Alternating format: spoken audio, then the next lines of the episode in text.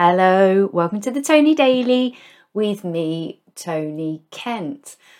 Well, what a morning already. Done a sopping wet dog walk. I did a performance for HarperCollins Publishing, which I was so excited about, nervous about. Um, really good opportunity there. Good um, to share my experiences of going from council estate to corporate and on to comedy. Um, that's one of the things what I do to make my living. So um, performing for them was a really big deal for me, and it went pretty well. So I'm happy about that. Um, it's finally sunny, um, and I did a sopping wet dog walk first thing this morning. So it's nice to see the sun has come out because I'm going away for the weekend, which means that tomorrow I'm going to have to record on location.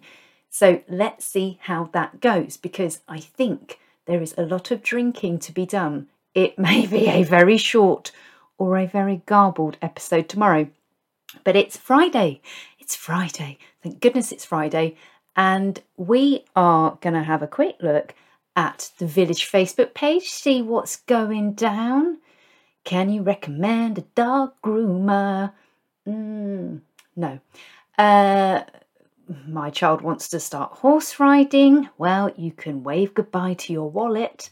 Uh, I run a stand up paddleboard group. Well done. Um, what else? Some bits and bobs that people are giving away. Can anyone recommend a builder slash landscaper? Also, wave goodbye to your wallet.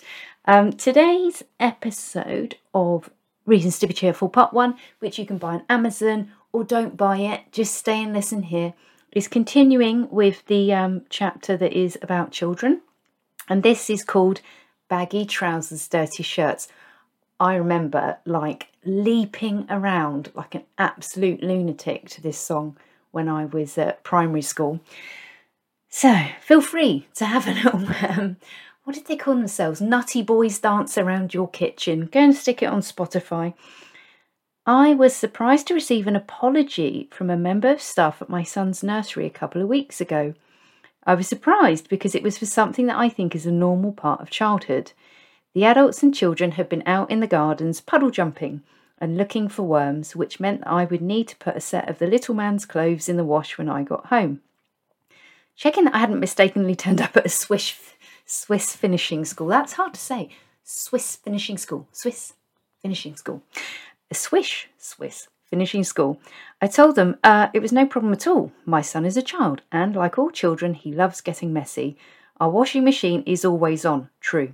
My laundry basket literally runneth over.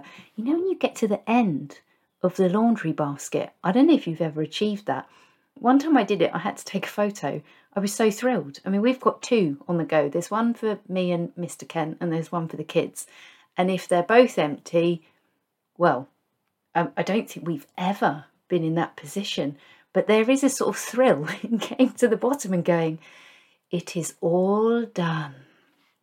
Uh, so this was no great shakes for me, but some parents, some parents, oh my God, some parents had said they were not happy for their children's clothes to get dirty.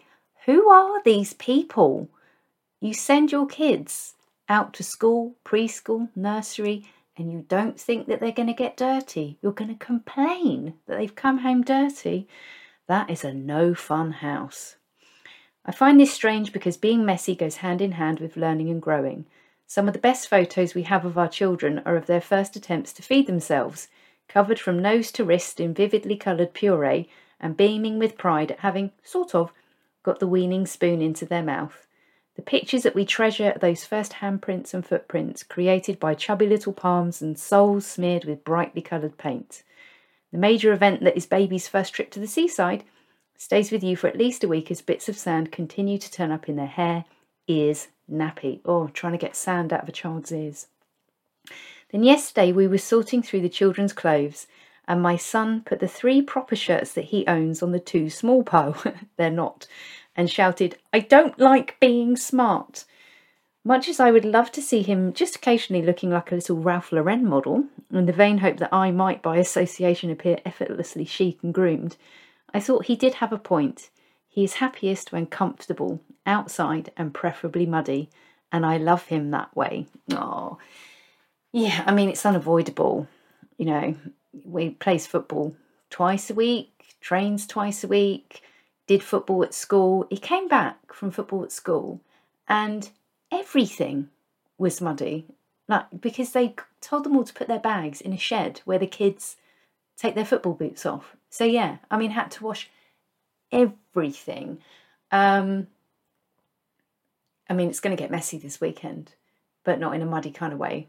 It's gonna get messy in a nine nine women who are aged oh well mid 40s and onwards um, in a great big Airbnb with a cocktail waiter. Oh my god.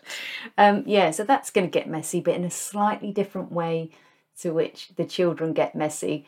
Um, what do I hope for you today? I hope that, um, well, the sun shines for you. I hope that if you're the one doing the laundry, you don't have to contend with a pair of inside out cycling shorts. I think that's the most disgusting thing. There's something about them that's just a bit pornographic, isn't it? Maybe it's the padding that makes the gusset sort of protrude when they're inside out, like, yeah, get a load of this. Um, yeah, I hope you don't have to wash any kit that's covered in six inches of mud. Um, I hope that if things get a bit messy, it's in a joyous and celebratory way. Thank you very much for getting involved in the podcast. Thank you to Paul for sending me such a lovely message of support. I really appreciate it. And um, I'm looking forward, I think, to coming back to you tomorrow.